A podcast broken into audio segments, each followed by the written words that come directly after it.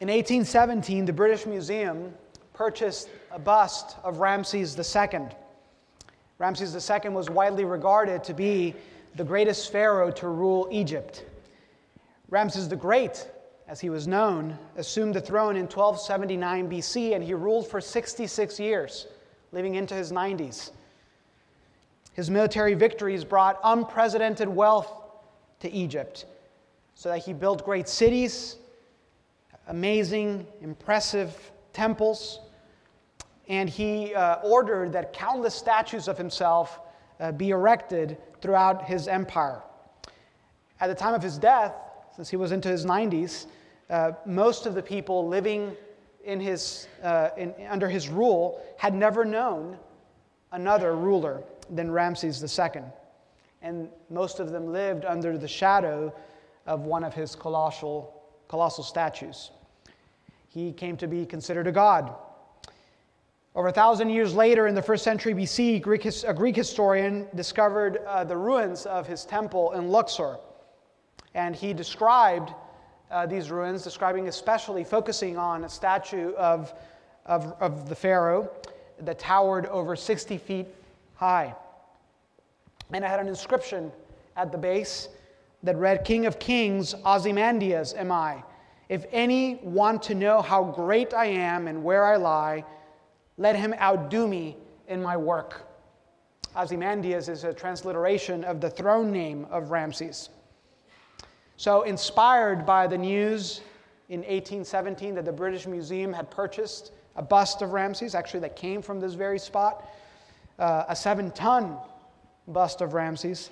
Uh, Percy Bysshe Shelley, the English romantic poet, composed one of his most famous sonnets, Ozymandias. And in it, he affirms the very point that our text makes this morning a point about the futility of man's self reliance. Listen to this sonnet, Ozymandias. I met a traveler from an antique land who said, Two vast and trunkless legs of stone stand in the desert, near them on the sand, half sunk, a shattered visage lies, whose frown and wrinkled lip and sneer of cold command tell that its sculptor well those passions read which yet survive stamped on these lifeless things, the hand that mocked them and the heart that fed. And on the pedestal these words appear my name is Ozymandias, King of Kings. Look on my works, ye mighty, and despair. Nothing beside remains. Round the decay of that colossal wreck, boundless and bare, the lone and level sands stretch far away. Shelley captures the ephemeral nature of a person's greatness or glory, even the glory of a magnificent king like Ramses the Great. His once great cities, his majestic temples, his imposing statues lay now in ruins, deprived of their former glory by either wars or thieves or by the slow but relentless labor of wind and sand and rain. Isaiah 40, verses 6 through 8, uses poetic language to offer a sobering warning to those of us who would be tempted to rely upon our own strengths, our own talents, our own money, our own status, or that of others to find fulfillment, or to be delivered from pain, from suffering, or from death. Because the truth is that even our very best gifts and our very best accomplishments will wither and fade. Instead, our text compels us to place our trust, our confidence, and our hope on the unwavering certainty of God's promises. So let's turn now to Isaiah chapter 40. I'll be reading verses 6 through 8. Please listen to the word of the Lord. A voice says, Cry. And I said, What shall I cry? All flesh is grass, and all its beauty is like the flower of the field. The grass withers, the flower fades when the breath of the Lord blows on it. Surely the people are grass. The grass withers, the flower fades, but the word of our God will stand forever. This is the word of the Lord. Thanks be to God. We're going to look at this text and we're going to unfold the truths that are contained therein by considering two points. Number one, that man's will is fragile and fickle. And number two, that God's word is firm and faithful. So let's look at this first point man's will is fragile and fickle. Now, let me give you a little bit of context. In the first 39 chapters of Isaiah, the prophet brings charges against God's people for their unfaithfulness to the covenant, for forsaking God, and for turning instead to worshiping idols. In Isaiah chapter 1, verse 4, we read, Ah, sinful nation, a people laden with iniquity, offspring of evildoers, children who deal corruptly. They have forsaken the Lord. They have despised the Holy One of Israel. They are utterly estranged. And then in Isaiah 39, it ends with a prophecy of Judah's imminent devastation at the hands of Babylon. A prophecy that God's people would go into exile. So those are the bookends of the first 39 chapters of Isaiah. But then chapter 40 marks a dramatic shift in the book. Now the prophet looks not at his own immediate context, but peers into the future and he records a message for a generation of Jews who will live over a century later and would find themselves as exiles in Babylon with Jerusalem in ruins. And the message that he records for them, and a message that is recorded for us, is a message of hope.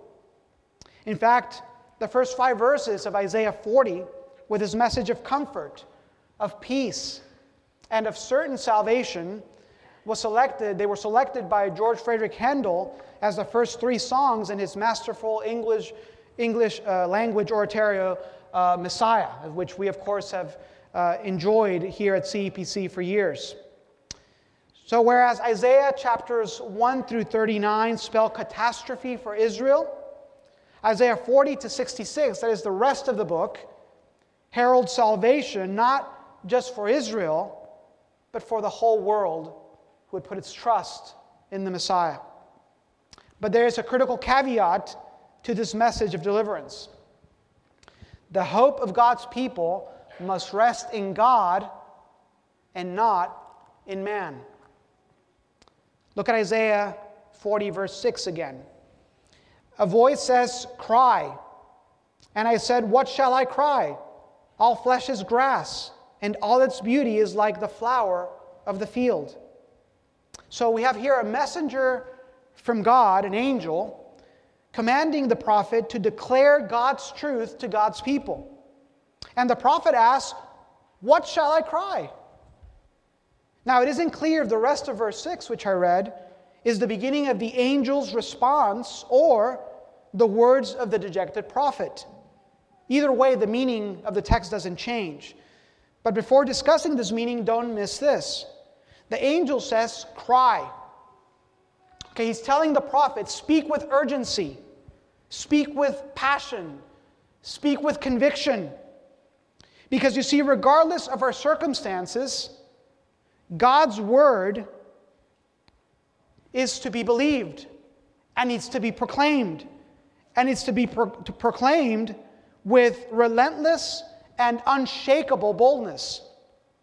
Think of the words of Paul in 1 Corinthians 9:16 where he writes, "For if I preach the gospel, that gives me no ground for boasting, for necessity is laid upon me. Woe to me if I do not preach the gospel." Dear Christian, always expect this kind of courage and commitment from any pulpit. Ministers have been entrusted with a precious treasure the good news of salvation in Jesus Christ. It's the best news that anybody could hear, and we are to proclaim it. It's the gospel itself. Now, preachers get excited about a lot of other things. We get excited about the same things that excite anyone else. We get excited oftentimes about things that will excite secular society, even, both good and bad. And we can get distracted and cry out about other things. But that's not what we're called to do. We're called to cry out with conviction, with passion, with integrity, the gospel of Jesus Christ. And as 2022 begins, let me reiterate to you the same commitment that Richard regularly mentions from this pulpit. And that is that CEPC, from its senior pastor to every avenue of ministry that flows from this church, is committed to faithfully, boldly, and lovingly proclaiming the gospel of Jesus Christ. We will do so with integrity and with passion because these are the words of life. But this call to cry out, to cry out God's message, to cry out the gospel, doesn't only apply to pastors, of course. It applies to all Christians. It applies to you. Every believer is a herald of the King. This 2022, may you, the members of this church, renew your resolve to boldly share the good news of Jesus Christ, to boldly share the good news of salvation with your neighbors, with your friends, with your classmates, with your coworkers. Now, let me read to you verse 6 again. A voice says, Cry. And I said, What shall I cry? All flesh is grass, and all its beauty is like the flower of the field. Now, like I said, it's ambiguous whether, to, whether uh, the, the line that begins with all flesh is gr- like grass, whether that's the beginning of the angel's message to Isaiah, or if it's the conclusion of Isaiah's disheartened response to the angel. In other words, Isaiah may be saying, what shall I cry? All flesh is like grass, and all its beauty is like the flower of the field. Everything fades away. What's the point? And then verses 7 and 8 would be the beginning of the angel's response, or the entirety of the angel's response that is recorded here. Now, again, even though the meaning of the text doesn't depend on who the speaker is uh, with respect to these, uh, these lines, I prefer the latter understanding that it is Isaiah who speaks these lines because this way it emphasizes the message of comfort and encouragement that will come from God. But more on, uh, on that later. Right now, what I want us to focus on is on the prophets or the angels' correct diagnosis of man's fragility. All flesh is like grass. All flesh is like grass. In other words, all mankind is transient and, in a sense, dispensable. Why do you even care? Why should I cry? Why bother? Here we may hear echoes of Psalm 8, words that we uh, prayed earlier. When I look at your heavens, the work of your fingers, the moon and the stars which you have set in place, what is man that you are mindful of him? And the Son of Man that you care for him. At a time when the culture indoctrinates us with the notion that true happiness is only found when we get to be whoever we want to be, when we get to do whatever we want to do, when we get to have whatever we want to have, and when social media inflates our egos by providing a platform for us to share selfies and pictures of what we eat and where we vacation and our expert opinions on vaccines.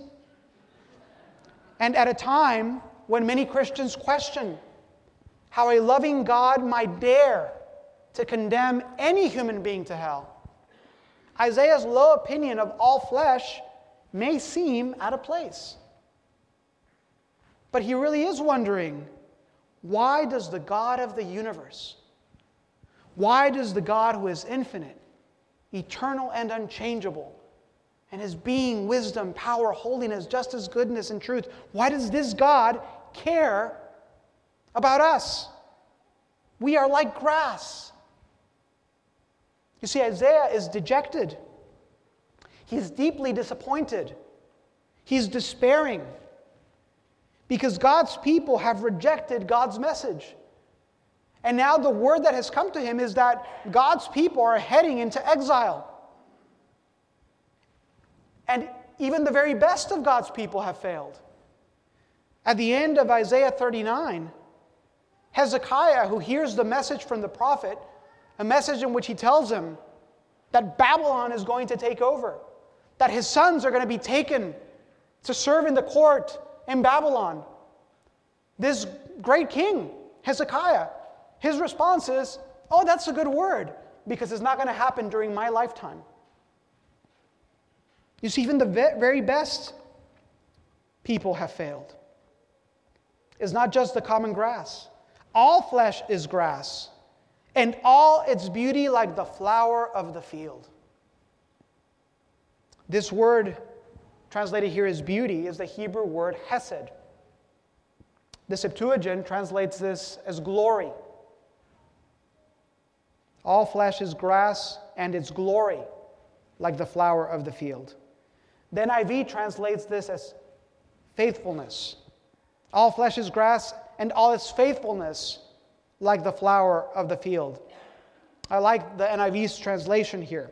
Um, it's, it's the same word that is used in the refrain for Psalm 136, where we read, Give thanks to the Lord, for he is good, for his steadfast love endures forever.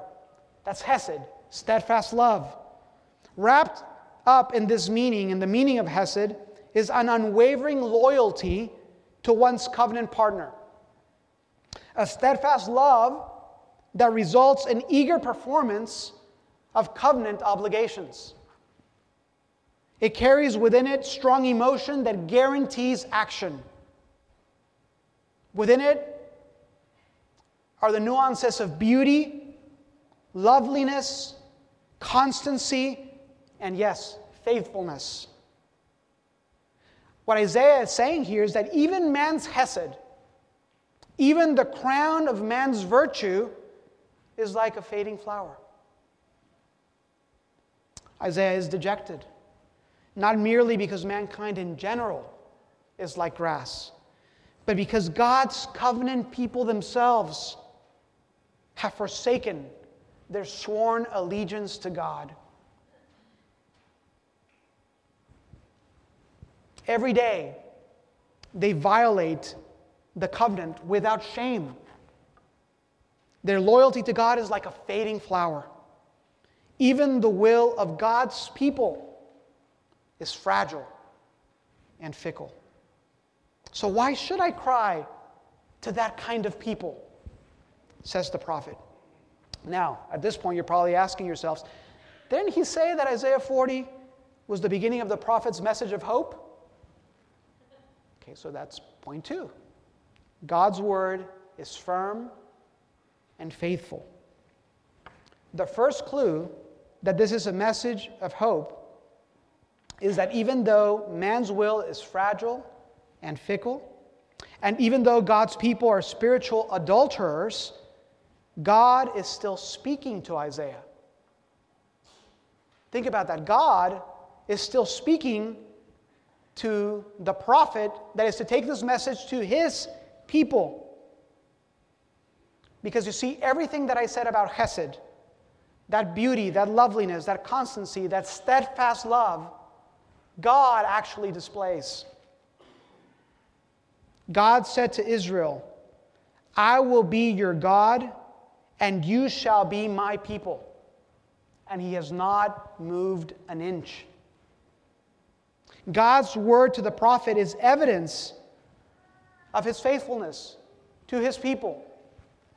God's word to us is evidence of his loyalty and love to his church. Look at verse 7. This is the angel's response. The grass withers, the flower fades when the breath of the Lord blows on it. Surely the people are grass. So the angel begins God's message of hope by affirming, first of all, Isaiah's words. And he uses a Hebrew play on words, a pun, to give us deeper insight. When he says, when the breath of the Lord blows on it, the word there translated as breath is the Hebrew word ruach, which also means wind or spirit. So here he uses a meteorological metaphor wind, right? It refers to this hot eastern wind that, that can blow across Israel, even now in the spring, even in the spring. Um, and and it, when it does so, it scorches the grass in a matter of hours. It's like a sandstorm that sweeps through. In other words, what the angel is saying here is that man, like nature, is at the mercy of God's sovereign and providential rule over all creation. He's in control, always. Yes, man is like the grass that withers, and his virtues, his accomplishments, his glory is like a flower that fades. But it's all according to God's plan and purpose. Think about that. It's all, even, even when, when that wind scorches the very people of God, it's according to God's plan and purpose, which cannot be defeated. Egypt, Philistia, Edom, Moab, Midian, Syria, Assyria, Babylon, Phoenicia, Rome. All of them at one point ruled over God's people and seemed like insurmountable opponents to God's plan, purpose, and people. The number of their soldiers have appeared to be as numerous as there are blades of grass, and their glorious accomplishments as admirable as the beauty of the flower of the field. But just like grass withers and the flower fades when, scor- when the scorching wind blows, so these seemingly formidable adversaries of God's people wilt and fall away when God's Ruach blows, when God's Spirit breathes. That's the play on words that the prophet gives us through the angel. Christians ought to be comforted by the realization that God's Spirit dwells within His church.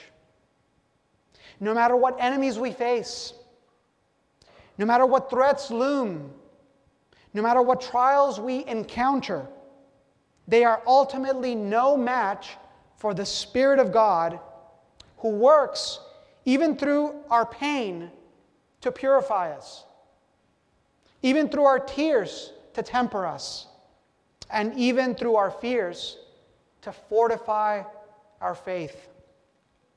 So, yes, dear Christian, take comfort in the fact that no power or principality or pestilence or perverse plot can prevent God's prevailing plan and purpose to protect, prosper, and purify his people.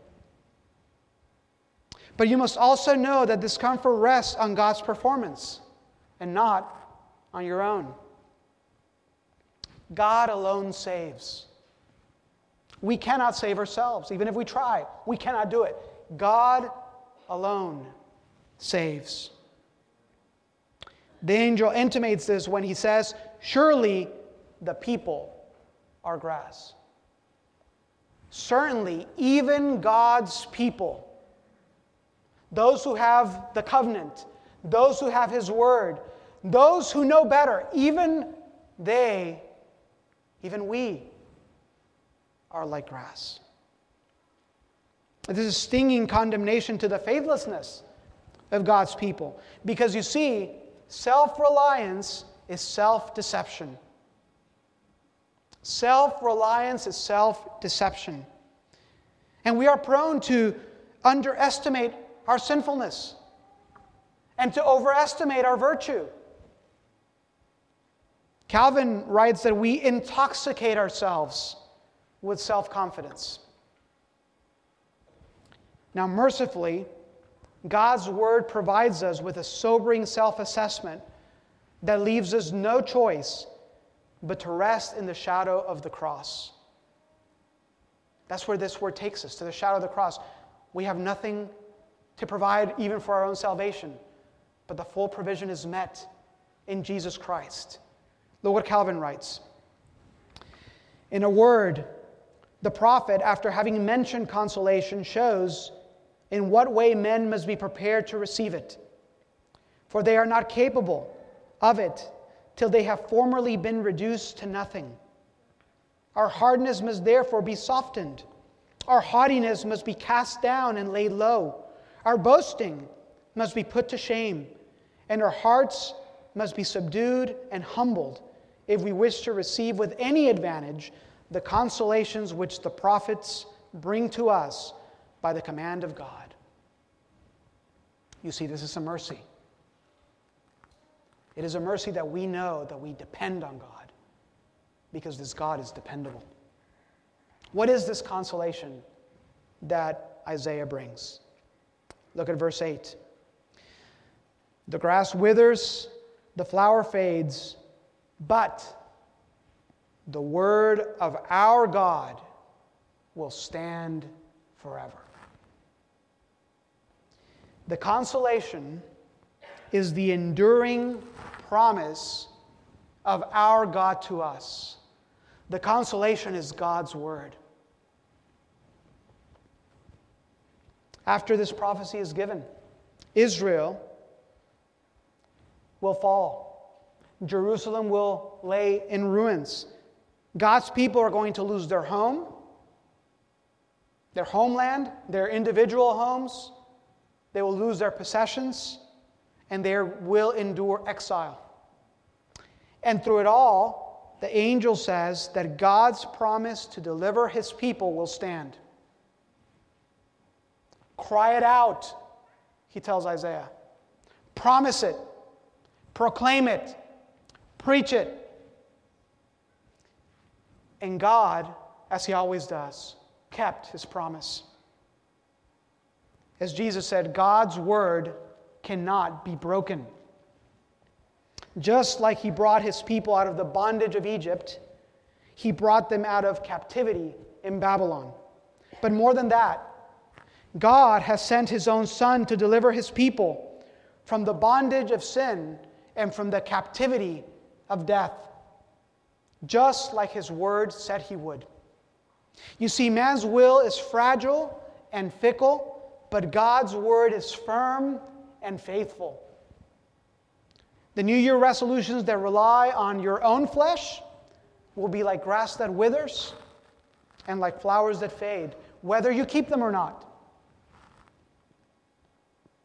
Christian, this 2022, resolve to read God's Word, to study God's Word, to memorize God's Word. Resolve to avail yourselves of and take comfort in the promises that are contained therein. Resolve to nourish your spirit in and through the life of the church. The church is God's steward of his ordinary means of grace. Resolve to avail yourself of these means of grace. Your investment in God's word is an investment in eternity. As Jesus says in John 6 63, it is the Spirit who gives life. The flesh is no help at all. The words that I have spoken to you are spirit and life. Nourish yourself, nourish your family in 2022 with God's Word, the Word of the Spirit, the Word of Christ. Look at verse 8 again. The grass withers, the flower fades, but the word of our God will stand forever. The word translated as word in this text also means deed. So, this poetic prophecy contains yet another play on words. God's word, it's, it's fitting because God's word is inseparable from his deed. The grass withers, the flower fades, but the word of our God will stand forever. The grass withers, the flower fades, but the deed of our God will stand forever. God promised to free his people from slavery in Egypt. And he did. Because you see, man's will is fragile and fickle, but God's word is firm and faithful. God promised to return his people from exile in Babylon, and he did. Because you see, man's will is fragile and fickle, but God's word is firm and faithful. God promised to send his people a Savior to deliver them from the domain of sin and death. And he did. Because you see, man's will is fragile and fickle, but God's word is firm and faithful. And now, God promises to remove your guilt and to remove your shame away and to equip you to walk in righteousness and newness of life if you receive Christ as your Lord and feed on His Word. And He will. Because you see, man's will is fragile and fickle, but God's Word is firm and faithful. After Ramses II devoted his time, talent, and treasure to build his own kingdom, the results were astonishing, to be sure. But even the radiance of his glory withered and faded away. My name is Ozymandias, King of Kings. Look at my works, ye mighty, and despair. Nothing beside remains. Round the decay of that colossal wreck, boundless and bare, the lone and level sands stretch far away. Dear Christian, self reliance is self deceit. It is a colossal wreck. Its foundation is fragile, its resolve is fickle, and its hope futile. But God promises to you, His promises to you, His word to you is the fountain of immortality. His word, His promises, they rest on a foundation that is firm, are guaranteed by a God who is faithful, and have been secured for you by a Savior whose love lasts forever. So instead of leaving you with the sad words of Percy Bysshe Shelley, let me leave you with the hope filled words of a better poet. As for man, his days are like grass.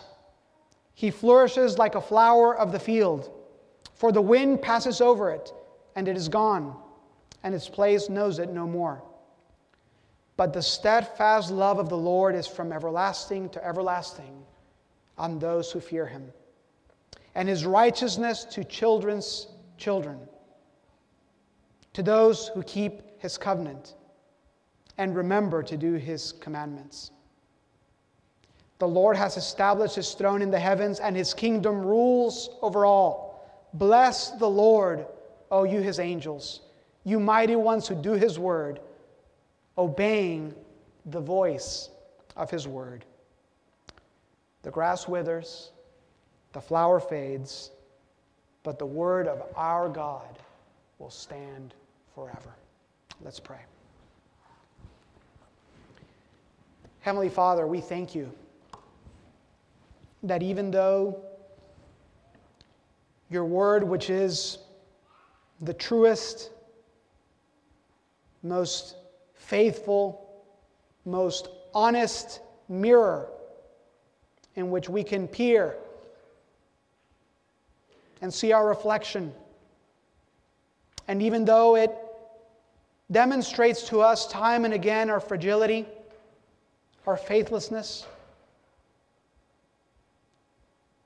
Father, we thank you that even that is a blessing to your people because you don't leave us in that estate, but you provide for us the one whose righteousness covers us, the one who takes our sin and nails it to the cross, the one who gives himself to us that we might belong to you. Father, may we remember that every day of 2022. I pray, Lord, that everyone here would resolve to believe that, to proclaim that, to share that message, that promise that anyone who believes that Jesus Christ is the Lord, the Lord of heaven and earth, the provision for salvation, the Christ, and everyone who confesses it with their lips, who proclaims it, will be saved. Father, this is a promise that you give us. It is our hope, and it will stand forever. Fathers, we prepare also to come to your table. May that gospel, the gospel to all of our senses that the sacrament represents, may that proclaim to our souls the very same message that we have heard that in Jesus Christ all of our needs are met. Strengthen us through Christ, even as your Spirit takes us to feed on Him by faith. And we pray these things in Christ's name. Amen.